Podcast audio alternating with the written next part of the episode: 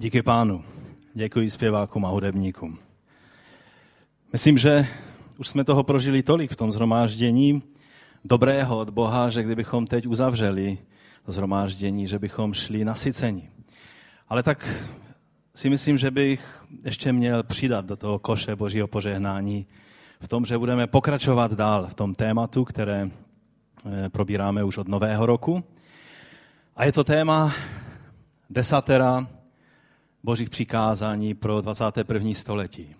A jsme u sedmého přikázání. Minule jsme začali to, probírat toto přikázání a dnes budeme v tom ještě kousíček dál pokračovat.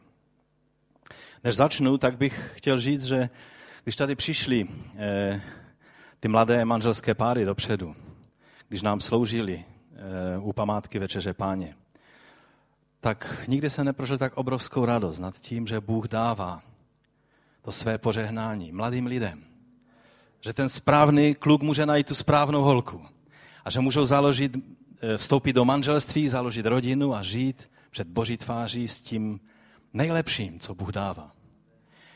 A tak chci děkovat pánu. A možná ještě dřív, než budeme pokračovat, tak povstaňme k modlitbě. A pokud jste se brali před pár měsící, pár léty, nebo třeba i před pár desítkami let jako my s naší manželkou, tak se chytněte za ruce se svojí manželkou a budeme se modlit modlitbu vděčnosti za to, co Bůh dává.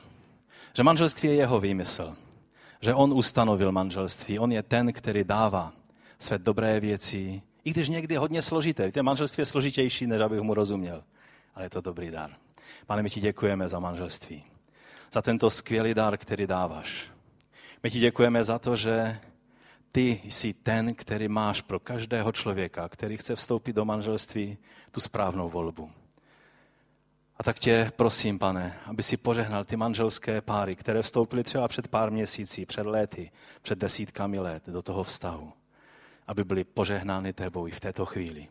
Když probíráme to téma, které se týká toho všeho úskalí, které s tím souvisí. Tak ti děkujeme za to a chválíme tvé jméno. Amen. Amen. Ať vás pán požehná. Ještě k těm statistikám, které tady bratr Zdenek četl, tak v tom průzkumu oni to dělali i po městech a možná, že by vás zajímalo, ono to bylo uděláno na území Česka a Slovenska. E, jsou velké rozdíly mezi Slovenskem a Českem a v životě víry vyšlo, vyšlo takový výběr z e, té statistiky. A například e, to, že Ježíš Kristus je Boží syn a spasitel světa, tak v Česku odpovědělo 20%, 21% lidí, že ano, že to, že eh, to s tím souhlasí a na Slovensku až 54%. Takže to je eh, skutečně velký rozdíl. Když se třeba zeptali, ke které církvi se hlásíš, tak k žádné v Česku řeklo 76% lidí a na Slovensku jenom 26% lidí. A když bychom teda se dostali k těm městům, tak tu větu, kterou už tady Zdenek ukazoval pro celou republiku, která byla snad 11% pro celou republiku, že Bůh existuje a zajímám se o něj, tak vás možná bude zajímat, že třeba v Ústí nad Labem odpověděli jenom 3%, že s tím souhlasí, ale víte, kolik v Českém Těšíně? 39%. To, to je průzkum mezi středoškoláky. Takže to je dobré číslo. Třeba Ježíš Kristus mě nezajímá. Takový názor v Hradci Králové mělo 31% lidí, v Českém Těšině jenom 16% mladých lidí, středoškoláků. Bibli jsem nečetl a nemám to v plánu. V Kolíně třeba to bylo 65% mladých lidí a v Českém Těšině jenom 37.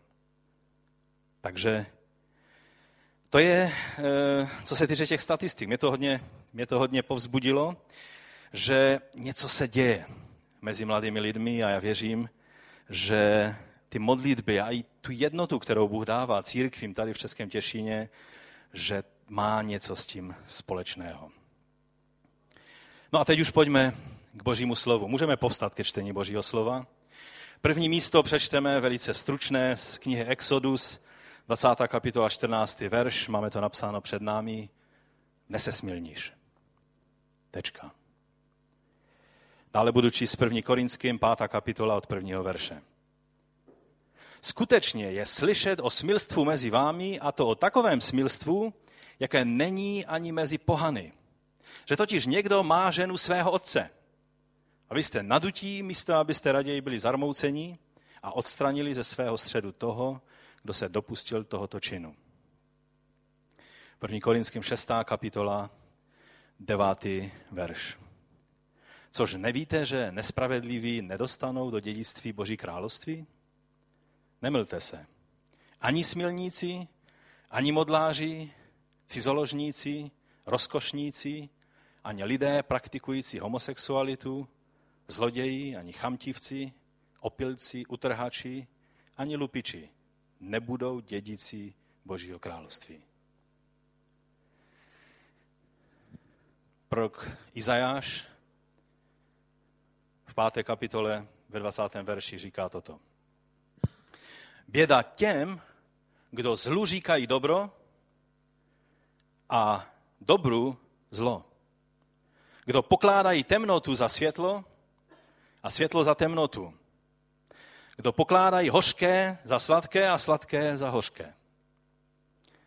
Pane, my tě prosím, aby si požehnal svému slovu v našich srdcích i v našich životech. Kéž by tvé živé slovo přineslo ovoce v nás, aby se stalo životem podle tvé vůle v nás, moci Ducha Svatého. O to tě prosíme, Otče, ve jménu Ježíše Krista. Amen. Amen. Můžete se posadit? Minule jsme mluvili o tom, proč byl stvořen sex. A věřím, že jsme si tu otázku odpověděli, alespoň částečně. Je to obrovské téma. Nebyl to seminář, bylo to kázání. Mluvili jsme o tom, že sex byl dán do manželství a pouze do manželství. Ne před manželstvím, ne po manželství, ne mimo manželství, prostě do vztahu manželského. Mluvili jsme o tom, že je to krásný dar, že to není prokletí, které na člověka Bůh uvalil, ale je to dar a požehnání, které Bůh člověku dal. A když je používán správně, tak má velice důležité místo v životě člověka. Mluvili jsme o tom, jak puritáni znovu objevili tento, tuto pravdu eh, v, v Biblii a jak v tom váhání, které bylo v průběhu těch staletí a třeba i určitými doktrínami, které katolická církev vyučovala, tak manželství, nebo teda sexuální život v manželství se dostal do takového eh, postavení, eh, kolem kterého se přešlapovalo, nevědělo, co s tím, tak že po reformaci se křesťané přihlásili k biblickému manželskému vztahu, včetně tělesného soužití. A o tom jsme, o tom jsme už mluvili dostatečně minule, nebudu se k tomu vracet. Mluvili jsme o tom, že eh, když je to správně používáno, má to správné místo, je to velké požehnání, ale když to není správně používáno, takže má tato věc obrovskou ničivou silu, schopnou zrujnovat a zničit mnohé dobré věci. Dnes bych chtěl ještě pokračovat v tomto tématu, a to tím, že, jak jsme už si obecně řekli minule, v tom sedmém přikázání se mluví nejenom o manželské věrnosti, což je hlavní význam toho slova hebrejského, které tam je použito, ale každé přikázání vlastně mluví do celé oblasti života eh, a záležitostí, které se týkají našich duchovních i tělesných životů. A proto i toto přikázání zahrnuje každé jiné hříšné používání své sexuality, nejenom manželskou nevěru. Žijeme ve společnosti a době, myslím, že mi dáte zapravdu, která velice silně a přehnaně zdůrazňuje vše, co souvisí se sexualitou člověka. E, nevím, jestli víte, jaký je billboard tady u KCčka. Kdo ví, jaký tam, co tam je na tom billboardu? No, zamavejte na mě, kdo víte. Alfa. Tam je billboard, který propaguje kurzy alfa. A já, abych si vzpomněl, jestli ten billboard tam ještě je dneska nebo není, tak jsem se tam musel, musel jít podívat před zhromážděním. Jezdím tam každý den kolem toho. Pár bratří jsem se ptal a oni říkají, já, já nevím, jestli to tam ještě je. Kdyby tam bylo polonahé ženské tělo, třeba v reklamě na práci prašky, nebo já nevím, cokoliv, třeba dlaždičky, nebo cokoliv.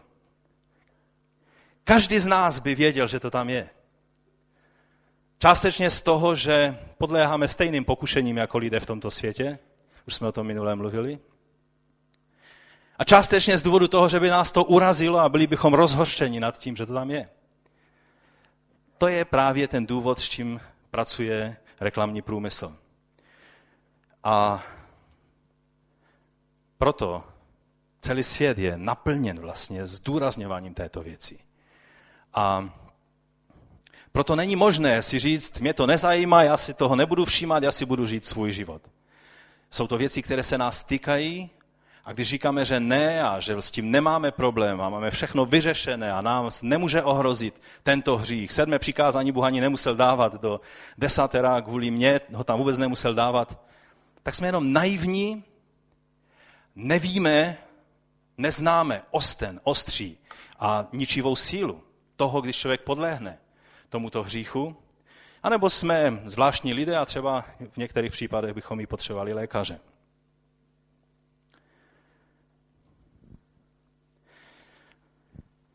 Říšný sex nám je ukazován jako něco čistého, pozitivního, hezkého, ve velice hezkém světle.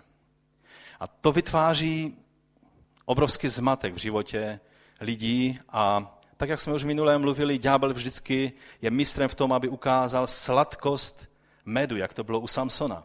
Sladkost medu, které, který on vytáhnul z mrtvoly lva a on jako boží muž se toho nesměl dotknout. Jak dostat sladkost hříchu a nepošpínit se mrtvolným jedem, který, kterým tento, tato sladkost je ovlivněna.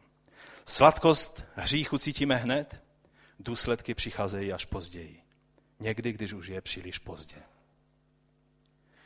Já věřím, že nás to přivádí k mému prvnímu dnešnímu bodu. A můj první bod je, že věřím, že žijeme v době, kdy se v plnosti naplňuje varování proroka Izajáše, které jsme četli. Zlu se říká dobro a dobru se říká zlo. Projevuje se to v mnoha oblastech, ale v otázce hříšného používání sexual, své sexuality je to vidět snad nejmarkantněji. V současné době jsme jako lidé, ať křesťané nebo nekřesťané, pod obrovským tlakem ze dvou stran. Můj čas je dneska dost limitován, takže budu mluvit jenom velice obecně o těchto věcech. Ale ta první oblast, která, eh, pod, ve které jsme pod obrovským tlakem v dnešní době, mnohem víc, než tomu bylo kdykoliv v posledních stoletích, lze to srovnat snad jenom s prvním stoletím ještě eh, té doby, kdy církev začínala, kdy eh, města jako Korint, Řím a další města byla plná podobných postojů a filozofie, jako je dnes. Ta města byla plná uctívání Boha, způsobem sexuální perverze. Bylo to vlastně něco velice, eh, velice ctěného a váženého a byly boží principy obrácené vzhůru nohama a to je přesně to, v jaké době žijeme i dnes. Manželská věrnost, čekání se sexuálním životem až do manželství, důraz na čistotu života, odmítání pornografie, a sebeuspokojování jako něco obohacujícího. Ty věci jsou zesměšňovány a ukazovány jako staromodní a nepraktické lpění na biblické morálce, která je už dávno překonaná. Takto je prezentováno dnes. Kterýkoliv časopis pro mladé lidi, kterýkoliv časopis pro ženy, o mužských časopisech ani nemluvě, když si otevřete, tak je to velice nabílední. Zdá se, jako by média měla jeden cíl, prostě převrátit Bibli vzhůru nohama. Také je to možné vidět ve vzdělávacích programech a dalších věcech, které jsou nastaveny směrem k odstranění pocitu viny u lidí z toho, že když používají svoji sexualitu jinak, než je, než je podle Bible, tak aby pocitovali výčitky svědomí nebo něco v tom smyslu. Taková je dnešní, dnešní doba. To je ta jedna e, linie fronty. Druhá linie fronty běží ještě zákeřnějším způsobem. A jedná se o to, jak je prezentována homosexualita a jiné podobné praktiky a odlišnosti v sexuálním eh, projevování se. Existuje na to taková zkrátka, která vlastně obsahuje jak homosexualitu, bisexualitu, transvestity a ještě něco, nevím přesně, už teď jsem zapomněl. Prostě je to taková skupina těch eh, jinakostí, které se ukazují jako něco velice eh, přednostního, snad eh, v mnohem lepším světle, než je tradiční, rozuměj podle, podle názoru dnešního světa ponurá biblická moralita. Je to zvláštní a někteří nad tím přemýšlejí, proč, proč tomu tak je, že, že najednou jakoby, jakoby ty všechny věci dostaly tak obrovskou zelenou, že všechna média e, cítí téměř povinnost prostě tuto linii razit ve společnosti a, a, a protlačovat, jakoby to byl jediný způsob, e, který musí být přijat a přitom jsou to ta média, která se ohánějí svobodou tisku, slova, demokracií a těmi všemi věcmi. Ovšem ta demokracie vždycky končí tam, když se dotknete této oblasti. A je to velice, velice zvláštní. Když se podíváme do starého i nového zákona, abych teda byl velice stručný, protože je zbytečné kolem toho dlouho mluvit, tak je velmi jasně řečeno, jak ve starém zákoně, tak i v Novém zákoně, jak Bůh vidí praktikování homosexuality. Říkám praktikování homosexuality. K textům, které jsme už četli z Nového zákona, tak bych snad přečetl ještě jedno místo story z, ze zákona e, Mojžíšova z knihy Levitikus, 18. kapitola 22. S mužem nebudeš souložit, jako se souloží s ženou. Je to ohavnost. Tečka. Co myslíte, když bylo něco ohavností pro Boha v době Mojžíše? Když bylo něco ohavností pro Boha v době apoštola Pavla? Jestli jste si všimli, tak v těch textech, které jsme četli, tak praktikování homosexuality, nemyslím to, že někdo zápasí s těmi sklony, každý s nějakými sklony zápasíme, každý si něco táháme ve svém genofondu. Ale praktikování homosexuality je na seznamu věcí, které tam jsou vyjmenovány jako věcí, které nám zabrání vstup do Božího království. Všimli jste si toho? To je asi dost závažná věc, že? Když to bylo nepřijatelné v době Mojžíše, v době Pavla, tak určitě to bude stejně nepřijatelné pro Boha i dnes. A taky i pro jeho církev. Jak jsem už řekl, tak nežijeme v zas tak odlišné době, jak žil jak žili první apoštole, jak žil pán Ježíš v římském impériu.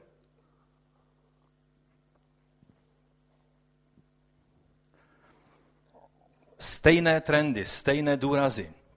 Pohanství bylo plno vlastně důrazu na třeba kult Aštarty, kult Diany Efeské a, a tak dále.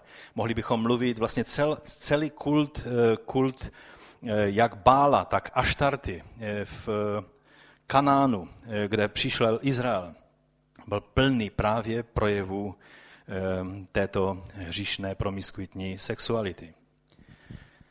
Takže když bychom řekli, taková je doba, mar, nemusíme se smířit s tou dobou, to mohl říct apoštol Pavel. To mohl říct Jan, to mohl, to mohl říct pán Ježíš. Přesto Pavel mluví velmi jasně a bez okolků o tom, co jsou věci, které jsou neslučitelné s křesťanstvím. S tím, abychom mohli být dědici Božího království. Stále méně je možné slyšet hlasy, které mluví suchá fakta o konkrétně tomto hříšném způsobu života. A přitom vědecké studie o homosexuálním způsobu života jsou dosti zarážející.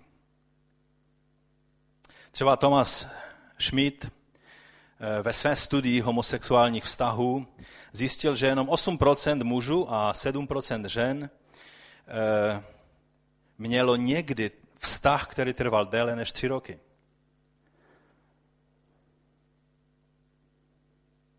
On řekl, že je to možná tragické, ale nějaká trvanlivost věrnosti je téměř neexistující v homosexuální zkušenosti.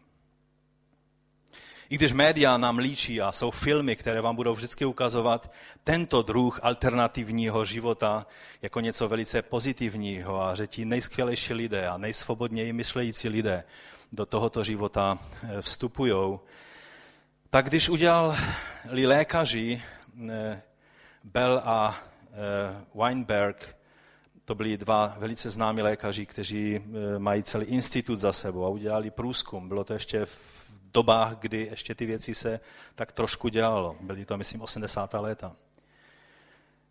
Um, je to možné si koupit knihu z výsledky. Vlastně to byl 78. rok, kdy jejich kniha jako výsledky té studie vyšla. Tam se píše, že 74%, možná vás to zarazí, bílých mužských homosexuálů mělo sex s více než 100 partnery. 74%. 79% z těch 74% řeklo, že většinou to byli cizí lidé. Že tam, nebylo žád, tam nebyl žádný vztah. Byl to jenom ten společný zájem této věci. Dost vysoké procento lidí řeklo, že dokonce mělo víc jak 500 partnerů. Mnozí jsou uživateli vysoké procento přes 80% uživateli marihuany, kokainu a nebo dalších věcí. Mnozí trpí trvalými depresemi. Průměrný věk podle této studie v Americe homosexuálů eh, mužů je 42 let. A když se objevil AIDS na scéně, tak to kleslo na 39. U heterosexuálních mužů kteří žijí v manželství, ten průměr v Americe je 75 let.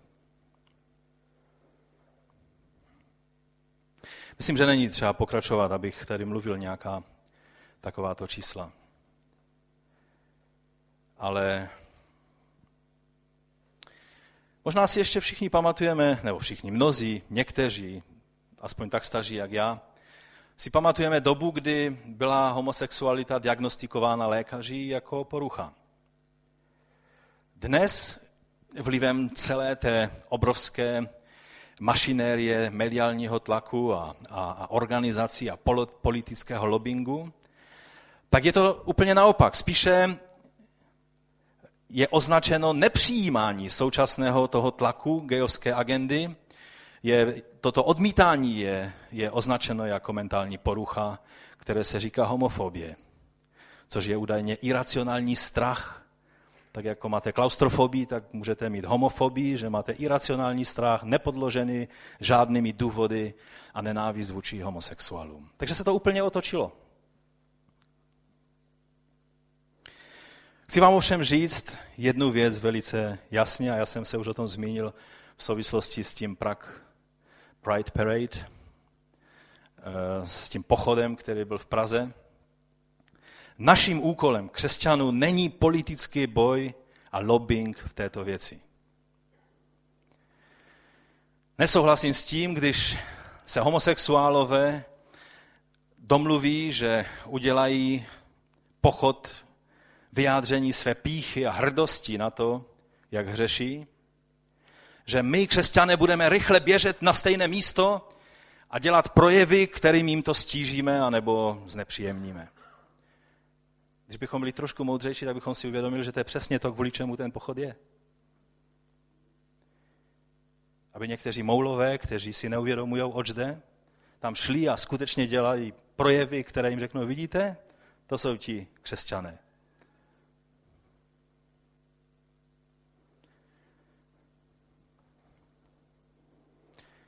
Ježíš řekl, že jeho království není z tohoto světa. Když měl možnost použít andělská vojska na svou obranu, obranu svého učení, svého prohlášení, že je mesiášem, co udělal. On nemusel ani 12 légí andělských pozvat. Stačil jeden pořádný archanděl Michal, který by ho dostal velice bezpečně z té, situaci, z té situace, ve které pán Ježíš byl. A on to neučinil. On mlčel. Pilat se ho ptá, co pak nevíš, jakou mám moc? Co s tebou mohu udělat? Nebyl, neměl bys žádnou moc, kdyby ti nebyla dána z hůry. Pan Ježíš mlčel, nechal se přibít ke kříži a všechno bylo jakoby ztraceno. Haleluja, my víme, že to bylo to největší vítězství, které bylo získáno. Takže já věřím, že to není ta cesta. Samozřejmě, když je někdo politikem, když je někdo lékařem, měl by mluvit pravdu. Když je někdo politikem, měl by mluvit tak, jak ví podle nejlepšího vědomí a svědomí, jak ty věci jsou. Ale my jako církev k tomu máme trošku jiný úkol. Jaký je náš úkol? Víte, co je náš problém? Je to, že existuje stále více křesťanských pastorů, autorů, učitelů, zborů, církví, denominací, které se snaží vytvořit dojem, že nějak s tou Biblí něco musíme udělat, udělat, aby neříkala to, co říká. I v souvislosti s tím pochodem v Praze byly hlasy křesťanských odborníků na výklad a překlad Bible, kteří se snažili, seč mohli vysvětlit, že Bible vlastně neříká to, co říká. Skuteční biblisté vám řeknou jednu věc.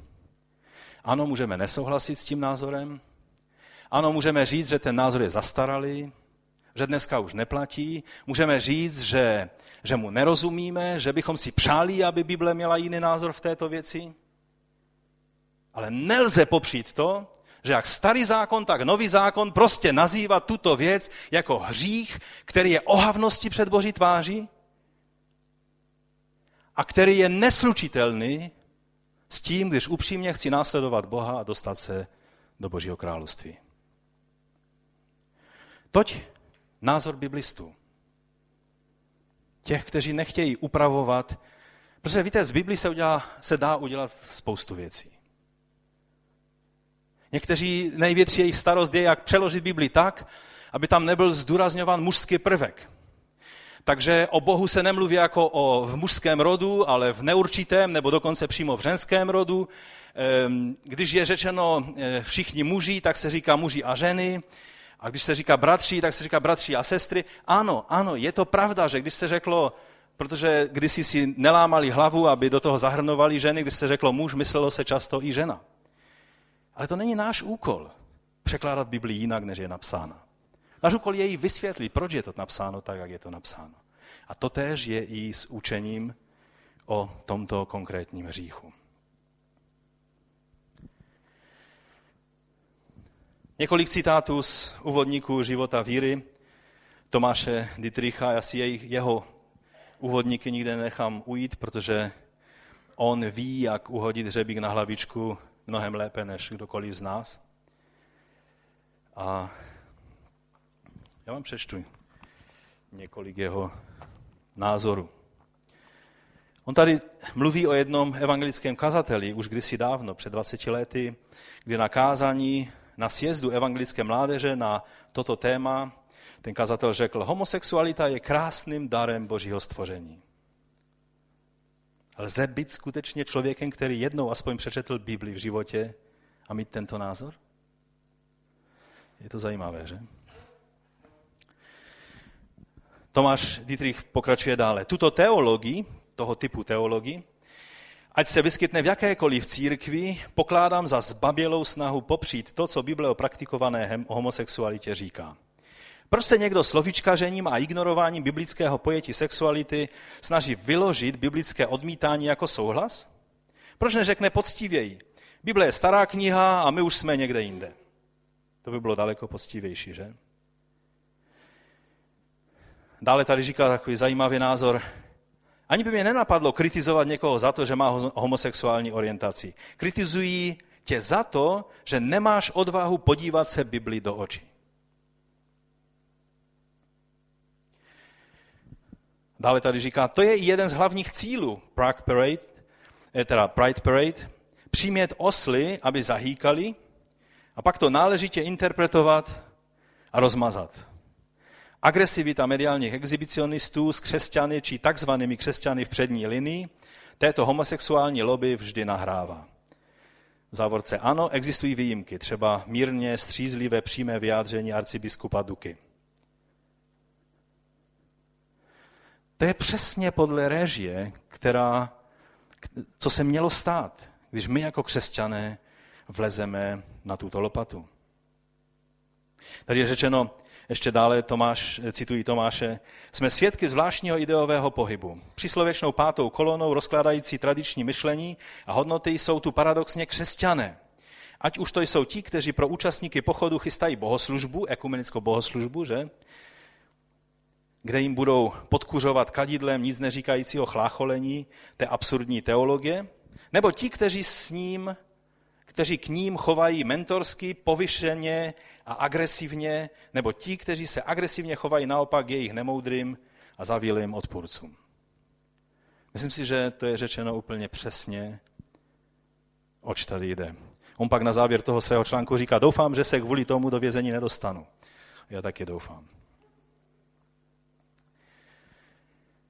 Takže tak se mají tyto věci.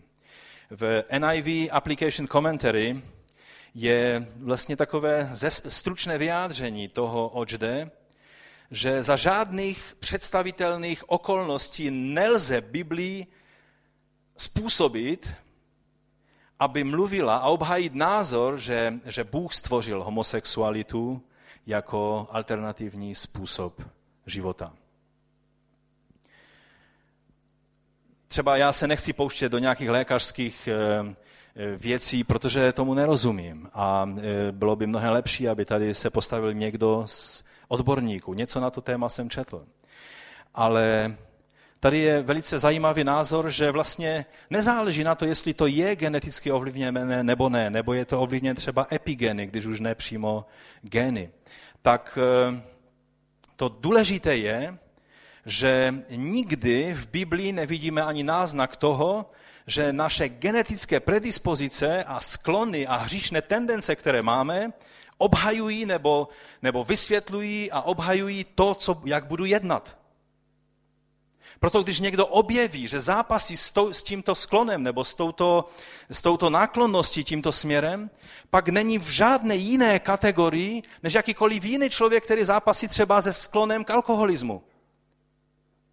Co pak tím, že zjistíme, že alkoholismus je ovlivněn eh, dědičnou informací, anebo, anebo tím, jak žili předkové svým příkladem a taky ovlivněním toho, jak geny fungují, jak se zapínají, ten, takzvaný, ten nově, nově objevený způsob eh, fungování genetiky. Co pak to je eh, obhajení nebo, nebo vysvětlení toho, že někdo bude alkoholikem a zrujnuje celou svoji rodinu? Ten člověk prostě se musí postavit čelem ke svým hříšným sklonům a genetickým problémům, anebo čemukoliv, co máme. To je normální součást života člověka. Nejsme zvířata. My máme ovečky. A ten jeden beránek se e, narodil na jaro a u těch beránků trvá tak 4-5 měsíců, kdy jim dojde, e, že, že taky ještě by se mohli dívat po ovečkách a, a prostě mít s ovečkama mladé ovečky.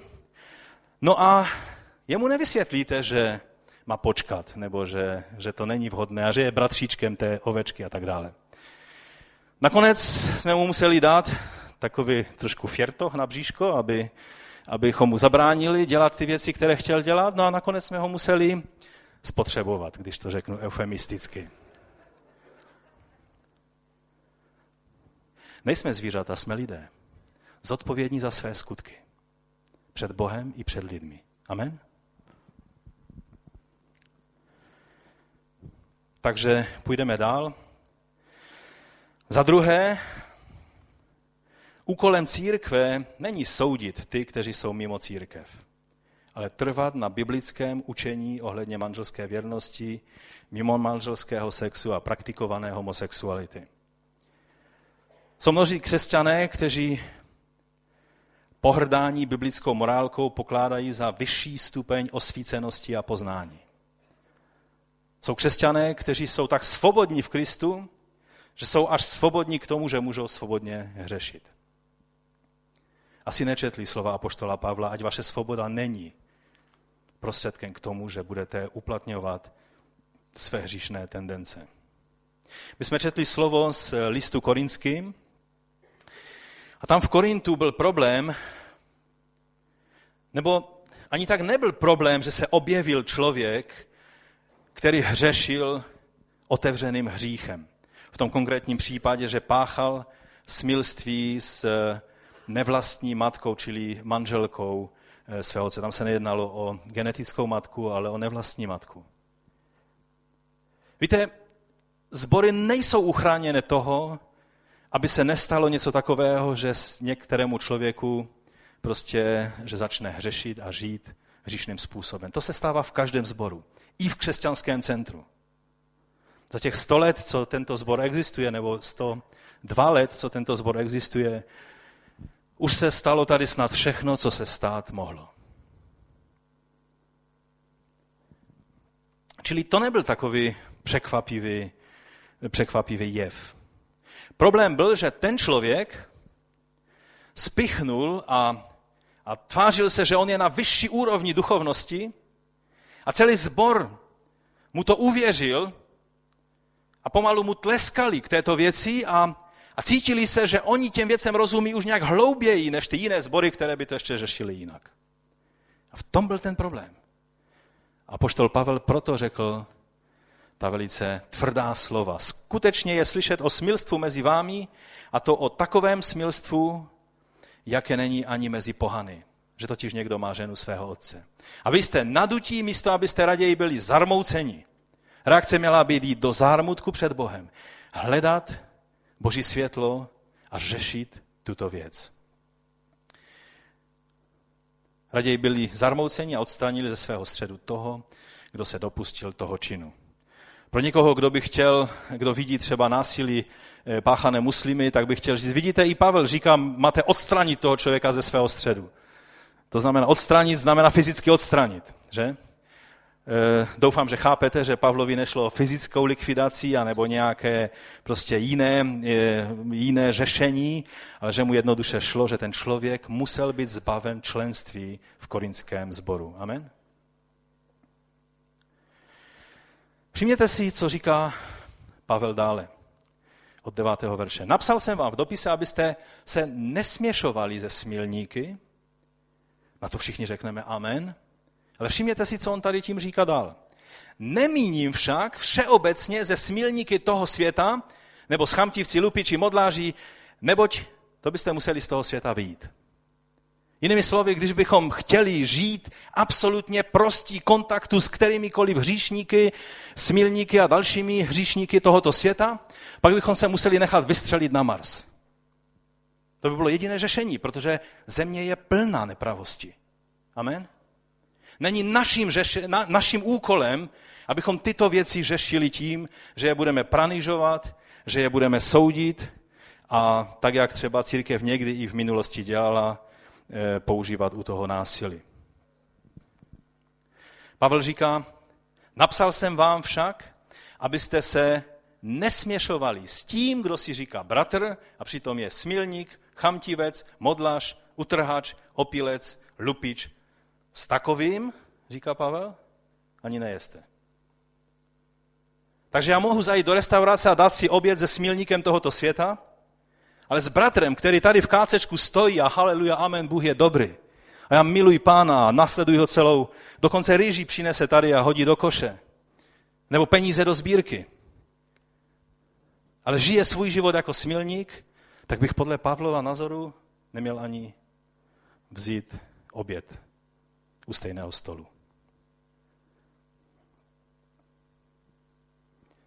Protože ten člověk potřebuje signál, že on ví, jak je správné jednat a nejedná a my mu v tom nebudeme ukazovat přehlížení nebo souhlas. Takže používání kázeňských prostředků v církvi nikdy není příjemné a za tu dobu, kolik to je, 20 let, co jsem pastorem, vlastně v tom roce je 20 let, je fakt, mhm. tak Mohu říct, že to není příjemné a jsem vděčný Bohu, že za tu dobu těch 20 let jsme nemuseli sáhnout často k tomuto prostředku. Je to krajní prostředek. A poštol Pavel tam říká takovou zvláštní věc. Vydejte toho člověka satanu ke zničení jeho těla, aby jeho duch mohl být zachráněn v pánu v den. To jsou silná slova. To znamená, že Pavel věřil v to, že když je někdo součástí církve, tak to není jenom alternativa duchovního života. Někdo žije doma jako dobrý křesťan a někdo žije ve sboru a komplikuje si tím život, protože tam jsou ti bratři a sestry, jak už Beno řekl, když jsem tady já, tak je problém, protože já nejsem dokonalý. Ale být mimo církev, tak jak otcové církve vyučovali, být mimo církev znamená být mimo spasení. Uvědomujeme si to? To znamená, že když je třeba, abychom někoho vyobcovali ze společenství božího lidu, je to velice závažný krok vůči tomuto člověku. Ať si tento člověk to uvědomuje nebo ne, je to krok, který souvisí s jeho spasením. S jeho životem s Bohem. Ale je nádherné, že Pavel říká, cílem toho je, že když on pocítí, jak ďábel se na něho vrhne, že ďábel se vrhne na každého člověka. I na křesťana se vrhne, ale díky Bohu jsme chráněni Boží moci. Ale když jste mimo společenství Božího lidu, když Bůh odstoupí od vás, je to jako u Samsona. Samson nevěděl, že odstoupil od něj Bůh a najednou zjistil, když už bylo pozdě, že je slabý, není schopen ničeho, byl oslepen, ožebračen a dostal se do mlynského kola, kde měl mlít obilí jako nějaký vůl. Dostal se do té situace tím, že boží ochrana od něj odstoupila. A toto byl velice závažný důsledek. Ale Pavel říká, když si to ten člověk uvědomí, tak stejně jako Samson začne volat k Bohu a Bůh je milostivý v odpouštění a dá milost člověku, který jej hledá. Amen? No a teď v úplném závěru jedno velmi silné poselství. Efeským, pátá kapitola je napsáno, napodobujte tedy Boha jako milované děti. O tom mluvil Beno velice dobře před chvíli. Napodobujte Boha jako milované děti. Žijte v lásce, jako i Kristus miloval nás a vydal sám sebe za nás jako dar a oběť Bohu příjemnou vůni. Smilstvo, ani žádná nečistota nebo chamtivost, ať nejsou mezi vámi ani zmiňovány, jak se sluší na svaté ani hanebnost, hloupé řeči, nebo laškování, jinými slovy flirtování, což se nesluší, nebož raději vzdávejte díky. Neboť toto vězte a znejte, že žádný smilník ani nečistý, zase stejná věc jako ke korinským, ani lakomec, to je modloslužebník, nemá dědictví v království Kristově a Božím. A pak dále v desátém verši pokračuje, Zkoumejte, co se líbí pánu. A nemějte žádnou účast na neplodných skutcích tmy, spíše je usvědčujte. Aha, tak tady je to slovo, které jsem hledal, abych mohl usvědčovat všechny ty hříšníky ve světě. Korinským to Pavel zakázal, ale teď Efeským říká, že mají usvědčovat ty hříšníky ve světě. Poslouchejte dál. Neboť o tom, co se u nich v skutku děje, je hanba i mluvit. Ale všechno, co je světlem usvědčováno, je zjevováno. Neboť všechno, co je zjevováno, je světlo. Proto praví, probuď se ty, kdo spíš, vstaň z mrtvých a zazáří ti Kristus. Takže jak je usvědčíme? Oč se tady Pavlovi jedná? To je klíčová věc, kterou chci dnes zdůraznit, abychom, pokud si všechno zapomněl, všechny statistiky, slovo, všecko, to si zapamatuj. Naším úkolem je být světlem. Mluvit světlo dokáže každý. Být světlem, to je to, co mluvil Beno. Každý mula dokáže vyzvat k tomu, aby se někdo opásal dynamitem a šel a vyhodil se do povětří. Aby udělal mučedníky z těch druhých lidí. Pán Ježíš nás vede jinou cestou. Tak jako on byl slovem zjeveným v těle, tak nám dává možnost skrze zmocnění Ducha Svatého abychom byli živoucím božím slovem, jeho obrazem. Pavel říká, jste listem napsaným ne rukou, ale duchem svatým. Naším životem, jak žijeme svůj život. To je to, co je světlo a co má být světlo. Amen? Takže naším úkolem je, že máme být příkladem svým věrným a čistým životem v manželství, anebo jako svobodný muž nebo žena. Když budeme žít jako svobodní, plný a spokojený život v Bohu a nejenom v neustálém odmítání svého stavu. Nebo naopak v moderním nevázaném životě, jestli jsem svobodný nebo, nebo zavázaný, na tom nezáleží. Doufám, že nemusím, tady bych se zastavil, vysvětlovat, že život ve svobodném stavu je také biblický a normální. Víte, možná když jsme se modlili za ty mladé manželské páry a za všechny manželské páry v sálu, někdo z vás, kdo je svobodný a žije svobodný život, tak si říkal, a já jsem nějaké páté kolo uvozu. Já vám chci říct, že být svobodný pro křesťana, stejně jako když Bůh je sám, není nikdy sám, protože vždy je to Otec, Syn i Duch Svatý, stejně tak svobodný křesťan není nikdy sám, protože vždy má společenství skrze Ducha Svatého s Bohem, ale také společenství Božího lidu. A svobodný život není nějaká, nějaká nižší kategorie života, kterou bychom opovrhovali.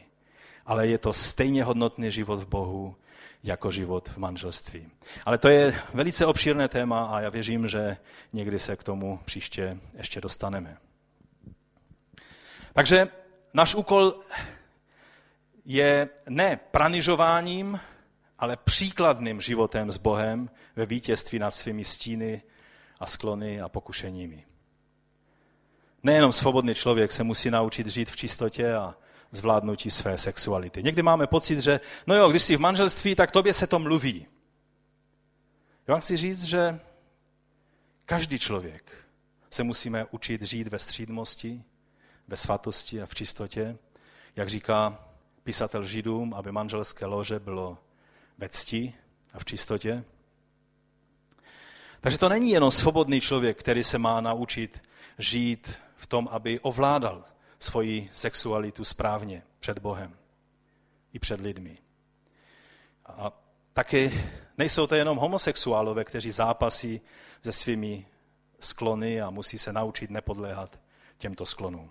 Je to každý člověk, také i člověk v manželství. Každý, kdo je v manželství, který si ten pátek, tak víte, že přicházejí různá údobí do života manželského. Když je manželka v jiném stavu a je to rizikové těhotenství, nebo je eh, nemocná, nebo manžel je nemocný, nebo, nebo třeba jste na služební cestě, která trvá víc jak týden. Tak každá taková situace vás staví na křižovatku, jak se zachováte. Minulý týden jsem četl šokující názor jedného známého charismatického vůdce v Americe, který řekl, že manžel nebo manželka, který má ten svůj protějšek v těžkém stavu Alzheimerovy nemocí, tak je plně ospravedlněn, když se rozvede se svým manželem nebo manželkou.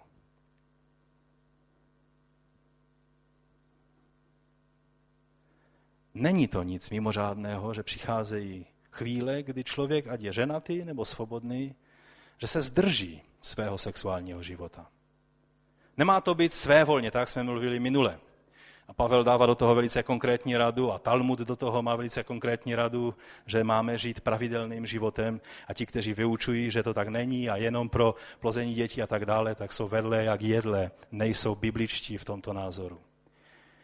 Ale když přijde situace, kdy je třeba žít životem bez této oblasti fyzické života, pak je to možné, neohrožuje to vaše a naše zdraví, když si byl takový názor, že, že, že se může něco stát, že takový člověk, muž nebo žena, nebo i zvířat, že se něco stane, že prostě se zblázní, nebo fyzicky se zhroutí, nebo něco. Chci vám říct, že to není, to je prostě normální. Samozřejmě u někoho je to větší zápas, u některého to není. Žáden zápas, ale je to normální. A to jsem trošku odbočil. Takže Myslím, že mi dáte za pravdu, že pokušení přicházejí často v nejméně vhodných údobích manželského života. Někdy kroutíme hlavou, že člověk byl nevěrný své manželce zrovna tehdy, když ho nejvíc potřebovala. A říkáme si, jak to mohl udělat. Ano, ďábel přichází ve chvílích, kdy jsme nejzranitelnější. V tom je šíjický islám toho názoru, že prostě to tak nejde a proto Mohamed vytvořil zvláštní pravidlo denního manželství, nebo jak mi říkal Edik, eh, ten bratr Asižan z Iránu, říká, no, no, je to někdy i manželství na hodinu. Čili je to vlastně prostituce jako řešení pro lidi, kteří potřebují řešit den, týden nebo něco takového. Na závěr vám chci přečíst úsek z Bible, který je velice důležitý, abychom pochopili, oč skutečně Pánu Ježíši jde. Jan 8. kapitola od prvního verše. Ježíš však odešel na Olivovou horu. A časně ráno přišel opět do chrámu a všechen lid přicházel k němu. Posadil se a začal je vyučovat. A tu k němu učitele zákona a farizeové přivedli ženu přistiženou při cizoložství. Postavili ji doprostřed a řekli mu, učiteli, tato žena byla přistižena při činu cizoložství. V zákoně nám Mojžíš přikázal takové kamenovat. A co říkáš ty? Těmi slovy ho zkoušeli, aby ho mohli obžalovat. Jim nešlo o tu ženu, o její život, o, o, o, o hřích v Izraeli, který se stal, o vyčištění božího domu od hříchu, o to jim vůbec nešlo. Šlo jim o politickou hru s Ježíšem, kterou si chtěli zahrát. Těmi slovy ho zkoušeli, aby ho mohli obžalovat. A Ježíš se však sklonil dolů a psal prstem po zemi. Chtěl bych vědět, co psal. Když se ho nepřestávali ptát, vzpřímil se a řekl jim, kdo z vás je bez hříchu, ať na ní první hodí kamen. A opět se sklonil a psal po zemi.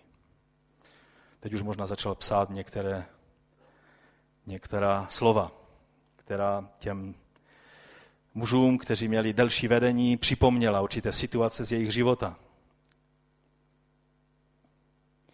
Když se ho nepřestávali ptát, jo, a opět se sklonil, psal po zemi a když to uslyšeli, vytráceli se jeden po druhém. Zahanbení ve svém svědomí, starší nejprve, zajímavé. Až tam zůstal on sám a žena, která byla uprostřed. A tehdy se Ježíš zpřímil a řekl jí, ženo, kde jsou tvoji žalobci? Nikdo tě neodsoudil? A ona řekla, nikdo, pane. Ježíš řekl, ani já tě neodsuzuji. Jdi a od této chvíle již nehřeš. Víte, tak jak byla pícha v Korintu, z toho, že si můžeme dělat, protože jsme svobodní, co chceme, pícha na svoji hříšnost, zvrácená pícha, tak stejně i tady zase byla pícha na to, že já jsem lepší než je ten druhý. Mně by se to nestalo. Já mám právo soudit toho člověka, tu ubohou ženu. Toho muže jsme pustili, protože to je náš kamarád a, a kdo ví, jestli Ježíš fakt neveme kámen a nezačne kamenovat toho člověka a ten by nám potom dal, jestli by to přežil. Takže měli jenom tu ženu. A bylo to pícha v srdcích těchto lidí. Náboženská pícha, která je velice vlezla a velice nebezpečná. A chci vám říct, evangelikální křesťané a letniční křesťané nejsou imunní ani očkování proti této píše.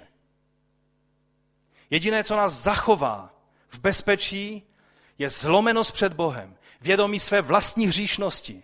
Že když vidím někoho jiného hřešit, předně mám ne se pozdvihnout nad tím člověkem, ale uvědomit si svoji vlastní slabost a schopnost padnout do hříchu.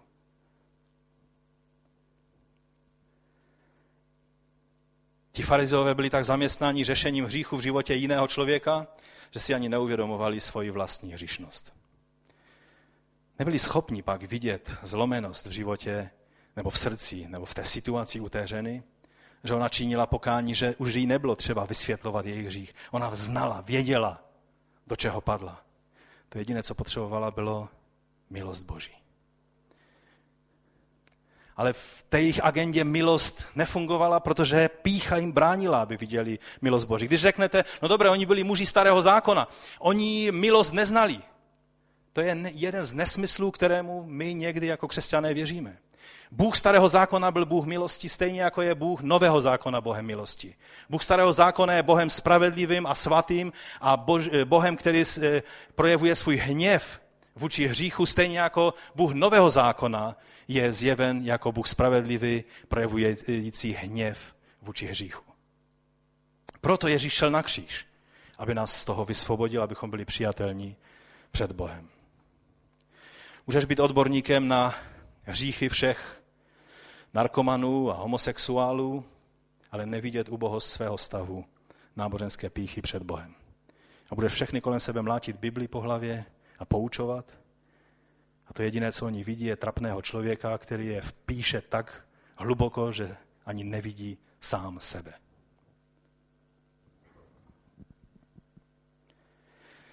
Jak často jsme tak nedůslední a nespravedliví ve svých postojích,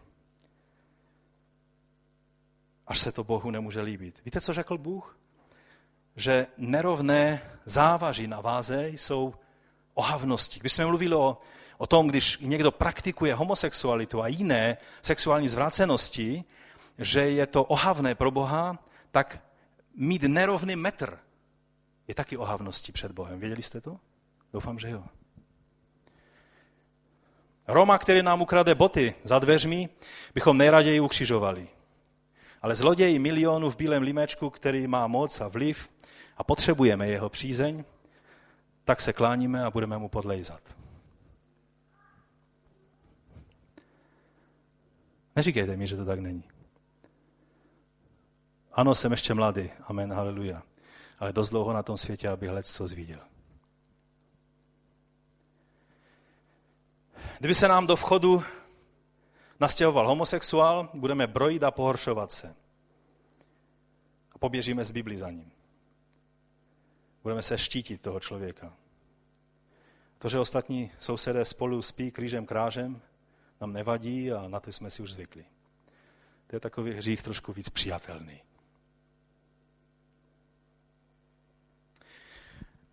Bohu je, jak jsme si v těchto textech doufám všimli, stejně odporná chamtivost a závist, jako je hřích praktikování homosexuality. Všimli jste si?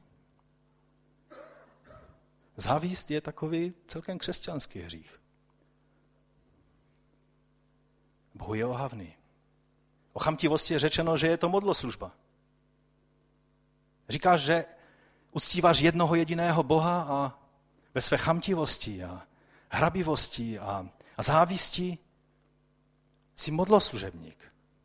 A pohoršuješ se nad říšníkem, který zápasí ze svojí homosexualitou. Věříte tomu, že by se Ježíš k pokornému homosexuálovi, který zápasí se svými sklony a chce následovat Boha, zajímá se o to, co by měl udělat, že by se Ježíš sklonil a podal ruku a pozvednul ho z prachu, tak jak tu cizoložnou ženu? A řekl, jdi a nehřeš více. Neštítil by se ho, neoddělil by se od něho. Nepsal by petici v paneláku, ať se ten člověk tady nemá možnost nastěhovat. Nesouhlasíme s jeho nastěhováním.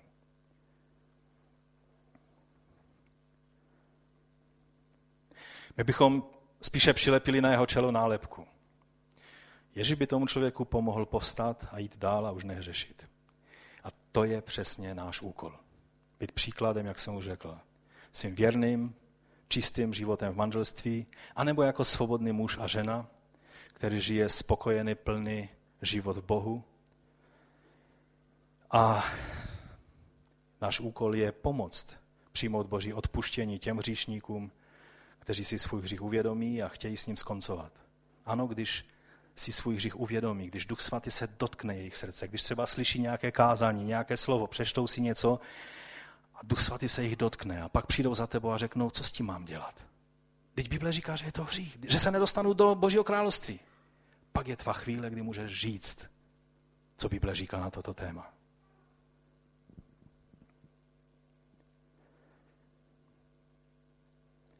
Budeme taky pak v reálu a budeme si uvědomovat, že skoncovat ze závislostí třeba na sexu, protože i na sexu eh, lze být závislý, na pornografii lze být závislý, lze být závislý na eh, homosexuálním střídání partnerů a na těch všech věcech.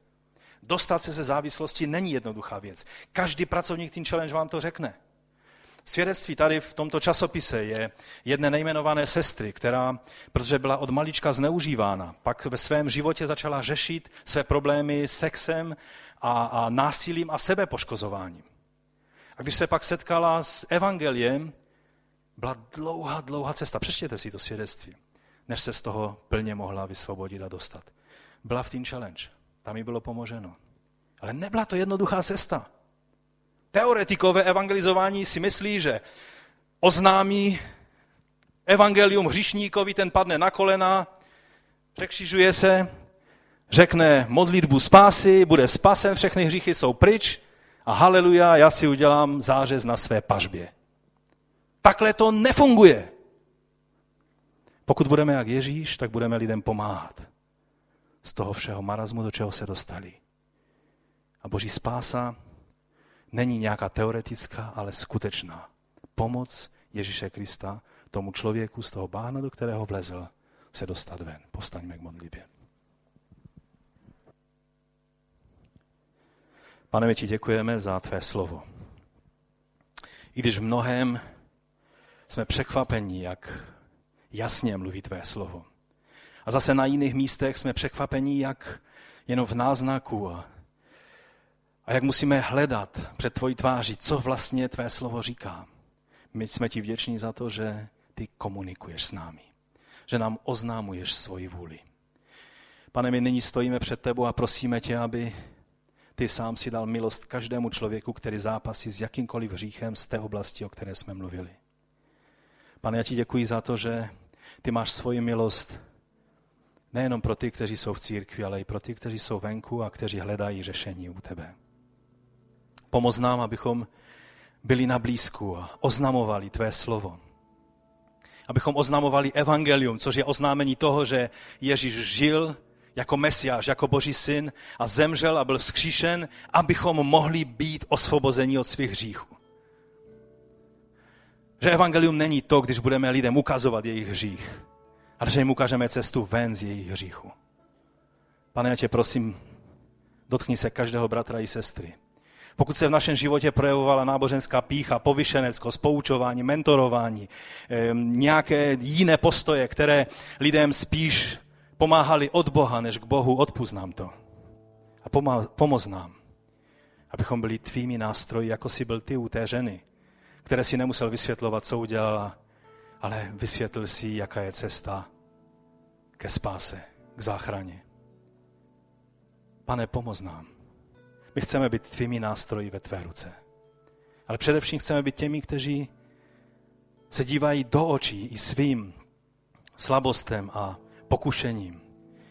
A nepodléháme, ale v moci tvého ducha stojíme ve vítězství, které dáváš ty tak tě o to prosíme.